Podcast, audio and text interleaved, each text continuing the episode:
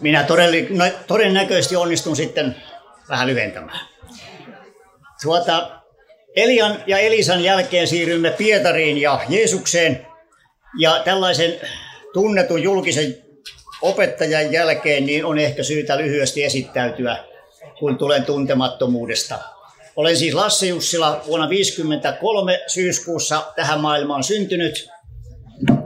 Ruovedellä lapsuuteni viettänyt rajaseudulla Ruoveden ja Vilppulan rajalla. Vuonna 1969 oli sitten rippikoulun aika ja kotiseurakunnassa oli nuorisoherätystä. Ja tapahtui niin, että tuon leirin viimeisenä yönä Jeesuksen kutsu kävi sitten niin voimakkaaksi, että siellä, siellä yövuoteella sain rukoilla tai yritin rukoilla ja, ja sain vastauksen, että sitä, joka minun tyköni tulee, minä en heitä ulos. Se ei näyttänyt kovin kummalliselta eikä tuntunut kovin kummalliselta, mutta jälkeenpäin kun katselen, niin kyllä se toteaa, että tätä elämänkaarta, että silloin sai tapahtua uudesti syntyminen. Sain syntyä Jumalan lapseksi ja alkoi aivan uusi elämä. Ja, ja tuota, sillä tiellä olen saanut olla. Ö, sieltä kotoseudulta en ole, elämässä en ole päässyt pitkälle. Minä asun noin 50 kilometrin päässä kotipalostani, mutta tosin Oriveden puolella. Tähän tekstiin nyt sen verran, että ensimmäisenä tulee tietysti mieleen, kun tuo jatkoon, että petetyn suhteen korjaaminen. Tuotan pettymyksen siinä mielessä, en aio paljon käsitellä tämmöistä ihmissuhde sen korjaamista, koska se on aivan eri asia kahden syntisen suhde verrattuna siihen, että korjataan sellaista suhdetta, joka on synnin tähden Jumalasuhteena hajonnut.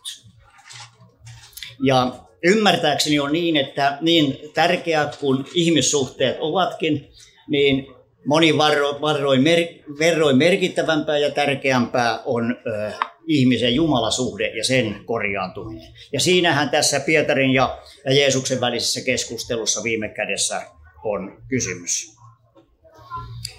Ähm, on sanottu, että Jeesus palauttaa ihmisarvon. Ja siinä yhteydessä on puhuttu esimerkiksi samarialaista naisesta, Syykkarin kaivolla olesta naisesta, Pietarista ja ryöväristä ristillä. He saivat takaisin ihmisarvon. Sen lisäksi Jeesus palauttaa lapsen asemaan. Kalattalaiskirjassa tutusti Paavali kirjoittaa siitä, että kuinka Jumalan suunnitelmissa kello oli tullut siihen aikaan, että oli aika lähettää Jeesus tähän maailmaan, niin hän lähetti poikansa lainalaiseksi lunastamaan meidät lainalaiset, että me pääsimme lapsen asemaan. Ja siihen lapsen asemaan me olemme päässeet. Sittenhän Johannes kirjoittaa, että, että me olemme jo nyt Jumalan lapsia, vaikka vielä ei ole käynyt ilmi, mitä meistä tulee.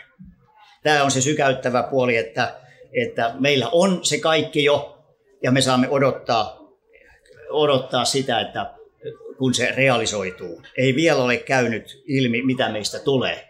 Tosi Reino Valkama kertoi kerran sellaisen tapauksen, oliko se uni vai, vai tuota, näky, jossa hän istui tuota, kokoussalin penkin edes siinä etupenkillä, kuorolauloi ja hän odotteli sitä hetkeä, että hänet kutsutaan puhumaan. Kesken kaiken Reino kertoo, että hänen eteensä ilmestyi henkilö, joka sanoi Reinolle, että no nyt saa riisua työhaalarin pois. Ja hän katsoi, että juu, hänellä onkin työkamppeet päällä ja Reino alkoi riisuun sitä, niin sieltä alta paljastui käsittämätön, kirkas, puhdas, valkoinen, vitivalkoinen asu. Se kertoo siitä, me olemme jo Jumalan lapsia. Jeesuksen tähden. Me olemme jo Jumalan lapsia. Meillä on jo se vanhurskaus, mutta se on nyt kätkettynä vielä täällä näiden, näiden tota, työhaalareiden alla. Mutta se aika tulee, jolloin, jolloin tota, riisutaan. Jeesus palauttaa lapsen asemaan. Ja, ja tuota, Jeesuksesta on sanottu myöskin, että hän on sovittaja. Hän on meidän syntiemme sovittaja, mutta se kertoo aika paljon muutakin. Ei ainoastaan niin, että hän on antanut meille synnit anteeksi, hän on sovittanut meidän syntimme, hän on päästänyt meidät synnin rangaistuksesta vaan sovittaja, sovitin, adapteri tarkoittaa sitä, että kaksi täysin toisilleen mahdotonta asiaa jo, jollakin adapterilla sovitetaan toisiinsa. Joko niin, että toinen on niin iso, että ei voi laittaa yhteen, ellei ole sitä sovitinta. Ja, ja tuota, tässä on kysymys siitä, että, että Jeesus on se sovittaja, joka tuo yhteen syntisen ihmisen ja iankaikkisen pyhän Jumalan. Yhdite antaa yhteyden iankaikkisen katoamattoman kaikkivaltiaan Jumalan ja pienen katoavaisen ihmisen ja niin edelleen yhteyteen. No Pietarin ja Jeesuksen suhteen syntymisestä jotakin. Johanneksen evankeliumin ensimmäisen luvun 35. jakeesta eteenpäin kerrotaan, kuinka Johannes tuota, seisoo siellä opetuslastensa kanssa ja hän jälleen näkee Jeesuksen ja sanoo opetuslapsilleen, katso Jumalan karitsa. Aikaisemminhan hän oli nimenomaan sanonut, että katso Jumalan karitsa, joka pois ottaa maailman synnin. Pois ottaa maailman synnin. Se on yli ymmärryksen menevä asia, että hän ottaa pois. Siis se on enemmän kuin se, tätä muutakin kuin, kuin se, että hän antaa meille synnit anteeksi, hän sovittaa meidän syntimme, ne eivät ole enää meidän taakkana, vaan hän ottaa pois synnin. Ja se on meidän taivasosaamme ajatelle aivan tärkeä asia.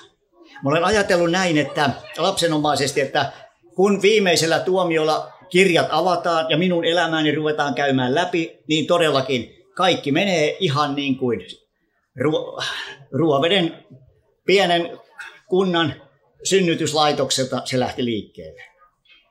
Ja sieltä suoraan muutaman päivän päästä pappilaan kasteelle, kun ei tota, sinne syrjäkylille päästä kulkemaan edestakaisin. Elämä menee. Tulee rippikoulut ja tulee avioitumista ja kaikki tämä. Menee ihan juuri niin kuin on, mutta siinä on yksi ihmeellinen piirre. Siinä ei ole syntiä. Siksi me saamme viimeisellä tuomiolla olla turvallisella mielellä, kun meidän asioitamme käydään läpi, kun me olemme Jeesuksen omia. Me olemme saaneet syntimme anteeksi, meillä on syyllisyytetty pois, mutta on myöskin tapahtunut se, että Jeesus on ottanut pois synnin meidän elämästä. Se ei ole enää meidän historiassamme siellä taivaissa. No, Jeesus, taikka siis Pietarin veli Andreas, Simon Pietarin veli, tuo sitten myöskin Jeesuksen, tai tuon Pietarin Jeesuksen luo. Ja suhde alkaa siitä, että Jeesus kiinnittää katseensa Pietariin. Ja tota, nimeää hänet sitten Keefaaksi, eli, eli tota, Pietariksi. Ja, ja lupaa, että tälle kalliolle vielä sitten jotain muuta rakennetaankin. Pietarin ja Jeesuksen suhteessa ja sen alkuvaiheessa on hyvin merkittävää se, että Pietari tunsi syntinsä. Tai syntisyytensä, ei ainoastaan joitain syntejä. Se tapahtuu silloin, kun Luukkaan evankeliumin 4, 5. luvun alkupuolella kerrotaan, miten tuota, äh, Jeesus on lakannut puhumasta ja sitten hän sanoo Simonille, vie vene syvälle ja heittäkää verkotapajalle. Ja niin sitten Jeesus tai Pietari sanoi, että mestari koko yön me olemme tehneet työtä, emmekä ole mitään saaneet, mutta sinun käskystäsi. Ja sitten tulee se valtava saalis. Mikä oli Pietarin äh, reaktio tähän?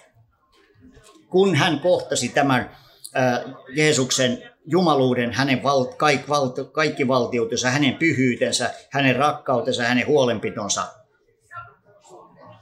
Ja kesä kahdeksan, ja kun Pietari, Simon Pietari sen näki, lankesi hän Jeesuksen polvien eteen ja sanoi, mene pois minun tyköni, Herra, sillä minä olen syntinen ihminen.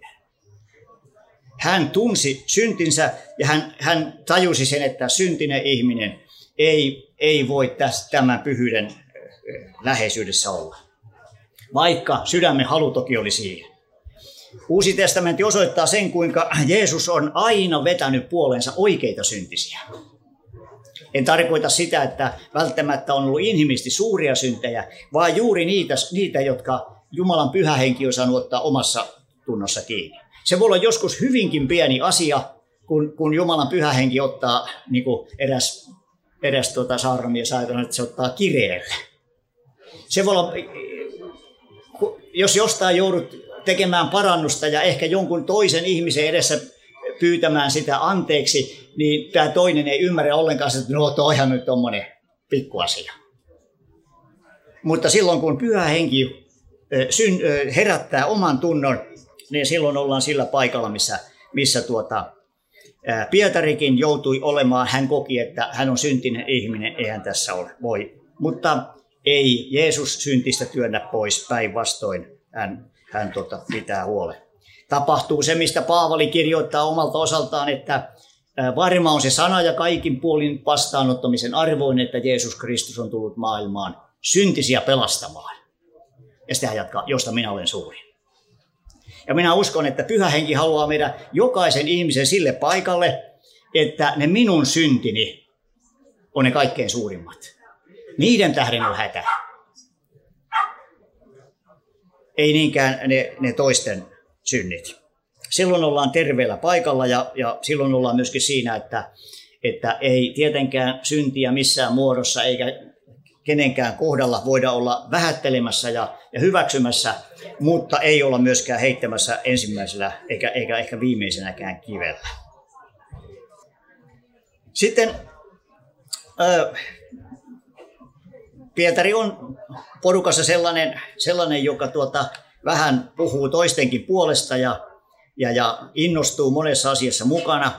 Hän on sillä tavalla jo, jo tota, ää, tässä oppinut tuntemaan Herraa, että kun hän näkee sitten Jeesuksen kävelevän veden päällä ja ei ole ihan varma, niin hän sanoo sitten, että jos sinä olet, her, sinä olet se Herra, niin käske minuakin. Ja niin hän, hän saa sitten tehtävän lähteä kävelemään. No, siinä hän käy sitten niin kuin käy. Ää, siinä tuota, tämmöinen innokas usko riisutaan. Hyvin menee alussa, mutta jossain vaiheessa sitten Pietari alkaa painua aaltoihin ja hän menettää kaiken, kaiken rohkeuden. Hän on täysin paniikissa. Hän painuu sinne aaltoihin ja, ja tota, hänellä on yksi ainoa, mitä on enää jäljellä. Ja se on Herra auta. Ei ollut mitään muuta mihinkään enää vedota. Herra auta. Ja se kertoo siitä, että äh, mitä sen jälkeen tapahtui tapahtui se, että ei Jeesus sanonut, että voi Pietari parka, kun sun uskos loppu kesken. Ja seurannut katseella, kun mies painuu aaltoihin. Vaan kun hän kuulee, että joku huutaa avuksi Herran nimeä, hänen nimeänsä, niin, niin hän tulee ja nostaa aaltoihin. Tai sieltä veneeseen ja tosin toteaa, että miksi olit, olit tuota, niin vähäuskoinen. Pietari on myöskin ensimmäinen, joka tunnustaa Jeesuksen Messiaaksi. Ja tässä ollaan kristillisen uskon, pelastavan uskon ytimessä. Kun puhutaan siitä, mistä, mistä uskossa on kysymys, uskossa on kysymys nimenomaan Jeesuksen tunnustamisesta Messiaaksi. Jumalan pojaksi, itse Jumalaksi, iankaikkaiseksi Jumalaksi, meidän luojamme, lunastajamme ja pyhittäjämme. Tämän tunnustaminen on kristillistä uskoa. Pietarikin sanoo, että sinä olet Kristus elävän Jumalan poika. Se on se pela, pelastava usko. Sama näkyi tuota, muun muassa sokean miehen kohdalla siellä Jerikon tien varressa. Kun Jeesus lähestyi tuota Jerikkoa, niin siellä oli tämä sokea mies, ja hän, hän sai sitten tietää, että Jeesus on siitä mennessä ohi, niin hän alkaa huutamaan, Jeesus, Daavidin poika. Eli hän, hän tunnustaa Jeesuksen Messiaaksi, Daavidin pojaksi, joka on profeetoissa luvattu, ja, ja tuota, ää, armahda minua. Kun mennään vähän harppoen, niin, niin ää, Jeesus sitten sanoo hänelle, että saa näkösi sinun uskosi. Siis se usko, että hän tunnusti Jeesuksen Messiaaksi, se hänet pelasti. Ei, ei jotenkin, että hänellä oli niin paljon sitä uskoa tai se oli niin laadukasta se usko, vaan nimenomaan se, että se oli kysymys siitä, että hän tunnusti Jeesuksen. Ja muissa yhteyksissä puhutaan siitä, että jokainen henki, joka tunnustaa Jeesuksen eh, messiaaksi, lihaan tulleeksi, Jumalan pojaksi, se on Jumalasta. Mutta jokainen henki, olkoon kuinka hurskas tahansa ja, ja tota, ihmeellinen ja voimallinen henki tahansa, jos se, ei tunn, se tunnustaa Jeesuksen joksikin, mutta ei siksi, mikä hän on, niin, niin se ei ole Jumalasta. Jeesushan puhuu siitä, miten tota, jokainen, joka tunnustaa minut ihmisten edessä, siis tunnustaa Messiaaksi, tunnustautuu häneen, myöskin hän sitten tunnustaa siellä tuota, isän edessä. Ää, fariseuksille ja muille hän Johanneksen evankelin kahdeksannessa luvussa jakeessa 24 sanoo, sen tähden minä sanon teille, että te kuolette synteihinne, ellette uskoa minua siksi, joka minä olen, eli Messiaaksi. Siksi, joka on tullut maailmaan syntisiä pelastamaan ja vapahtamaan. Kaikki muu usko Jeesukseen on viime kädessä sitten turhaa ja, ja tuota, ää, vain uskonnollisuutta. Ää,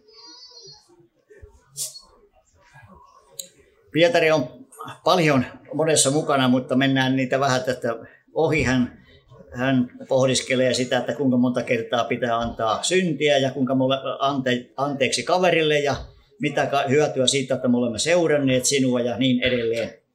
Ja lopulta hän tulee siihen tilanteeseen, että, että äh, hän lupaa, että äh, vaikka kaikki muut loukkaantuisivat, minä en loukkaannut. Siinä on se paikka, jossa Pietari lopullisesti riisutaan. Ei, ei ainoastaan se, että hän mennäisi Genesaretin järveen hukkua, vaan, vaan tota, nyt hänet riisutaan kaikesta ylpeydestä ja siitä, siitä tota, oma vanhurskaudesta ja oma vetoisuudesta. Hän kyllä lupaa paljon, mutta kun tosi paikka tulee, niin, niin, niin käy, että hän kolme kertaa Jeesuksen kieltää, kerran jopa kiroilleen, sadatelleen. Sen tähden ajattelisin, että se hetki, kun Jeesus, tai Pietari tajuaa, että Jeesus on ylösnoussut. Ja se hetki, kun hän lukittujen ovien takana pääsee kokemaan sen, että tässä on vapahtaja. Nyt tässä on vapahtaja. Se oli ristiriitainen tilanne. Siksi, että, että äh, samalla kun se oli valtava riemu, Jeesus on ylösnoussut. Hän elää. Hän on iankaikkinen Jumala. Niin samalla hän muistaa kyllä sen, että Jeesus opetti, että sitä, joka, joka kieltää minut ihmisten edessä, sen minäkin kiellän Jumalan edessä. Se oli kauhun paikka Pietarille. Hän tiesi sen, että minä olen kolme kertaa ihmisten edessä julkisesti kieltänyt, kerran jopa kiroilleen, siis suorastaan kironnut Jeesuksen. Mutta mitä tapahtuu siinä hetkessä? Jeesus näyttää kätensä ja kylkensä ja sanoo niin Pietarille kuin muillekin oppilaalle, että rauha teille. Et juuri sen tähden, Pietarillekin hän haluaa niin kuin välittää, että juuri sen tähden minä menin ristille. Teidän syntienne tähden, sinun kieltämisen tähden. Kaiken sen tähden minä menin ristille ja nyt se on sovitettu. Se on täytetty. Rauha. Siis sen tähden Jeesuksella meillekin tänään tässä se ensimmäinen asia, mitä hän haluaa meille sanoa, on se, että rauha teille. Teidän syntinne on sovitettu ristillä. Kaikki on valmiina. Me saamme turvautua häneen ja, ja uskoa häneen, ja joka, joka tota, häneen uskoo ja turvautuu, niin saa syntinsä anteeksi. Eli se varsinainen asia, mihinkä tämä aihe meidät vie siihen keskusteluun siellä Genesaretin järven rannalla sitten ylösnousemuksen jälkeen, jossa Jeesus kolmasti kysyy sitä, että rakastatko sinä minua.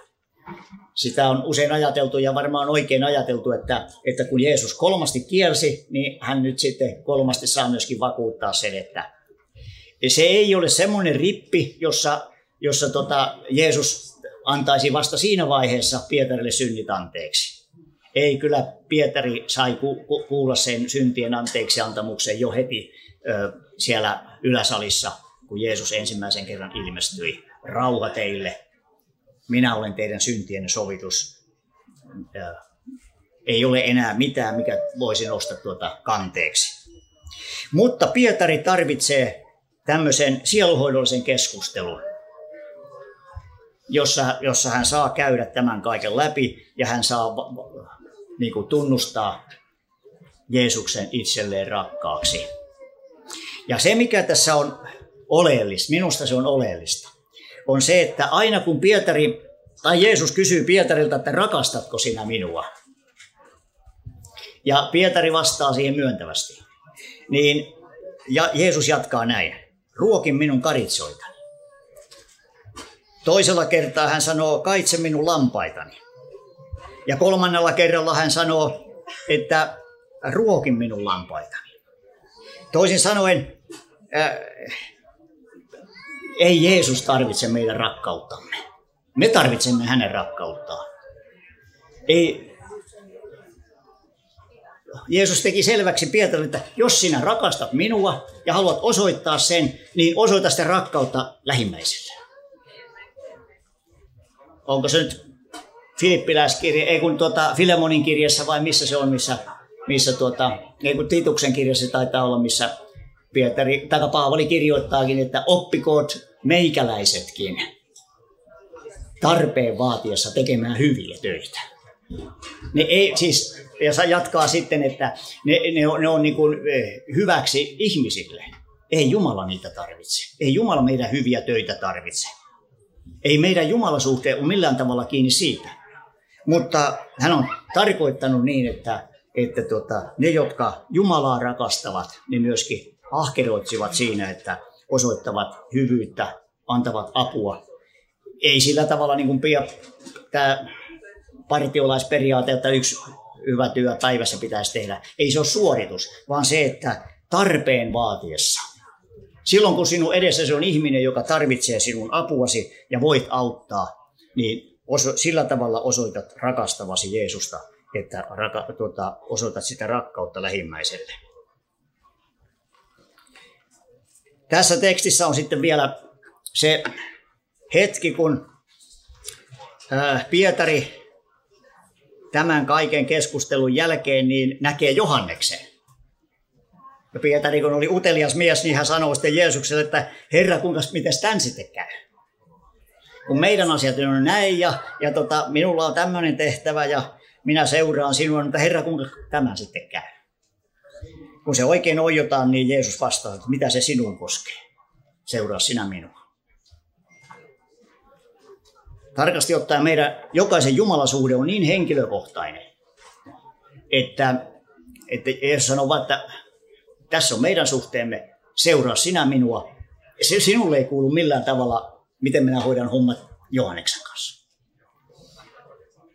Ei se tarkoita sitä, että emmekö me saisi olla kiinnostuneita, olla, kiinnost, olla kiinnostuneitakin tuota, äh, lähimmäisenkin Jumalasuhteessa ja hänen hengestä hyvinvoinnistaan, mutta, mutta näin kuitenkin. Ja siellä oli kysymys, se, se petetty ihmis, tai Jumalan suhde, se korjaantui sillä, että oli lunastaja ja hän, joka sitten tota, ää, pesi meidän, meidät puhtaaksi. Kerrotaan, että Urho Muroma olisi puhunut siitä, kuinka, kuinka tuota, hänen luonaan kävi usein eräs ystävä sieluhoidossa. Ja yleensä sen saman asian kanssa jonka jälkeen tämä ystävä oli jossain vaiheessa todennut, että, että mahtaakohan se Jeesus tuntee minua, kun mä aina, aina tämän sama, saman asian kanssa tulee lankeemuksia ja muuta. Niin sielunhoitaja oli sitten todennut tälle ystävälle, että tota Jeesus sanoi, että kyllähän minä sinut tunne ja muistan, kun minä niin monta kertaa sinua pesin. Että me saamme rohkeasti mennä aina, niin kuin joskus sanottiinkin, että pidetään lyhyet tilivälit Jumalan kanssa. Me saamme päivittää jopa vaikka tunneittain asioida sillä lähteellä, jossa on, on syntien anteeksi antamus, missä, missä Jeesus meitä pesee. Ei se ole olekaan tuota pahaksi, vaan päinvastoin. Yleensä mitenkä kaksi persoonaa tutustuu toisiinsa on se, että ne seurustelee paljon keskenään, että että jos me haluamme hyvin tutustua Jeesukseen, niin on syytä seurustella hänen kanssaan paljon. Niinpä Davidkin tuota, salmissa veisaa, että pese minut puhtaaksi rikoksestani. Se oli Pietarin tarve ja se on meidän tarpeemme. Ja profeetoissa Jeremian kautta Jumala sanoi, että eikö se, joka lankeaa, nouse jälleen. Se on tässäkin hetkessä meille rohkaisuksi. Jos on langettu, niin noustaan jälleen. Jos tajutaan se, että minä olen kääntynyt pois Jumalan teiltä, niin tämä on se hetki, jolloin saa kääntyä takaisin. Jeesus siis palauttaa ihmisarvon. Hän palauttaa meidät jälleen lapsen asemaan. Hebrealaiskirjeessä meitä rohkaistaan, astukaamme sen tähden rohkeasti armon valtaistuimen eteen, että saisimme armon ja laupeuden ja löytäisimme avun silloin, kun sitä tarvitsemme.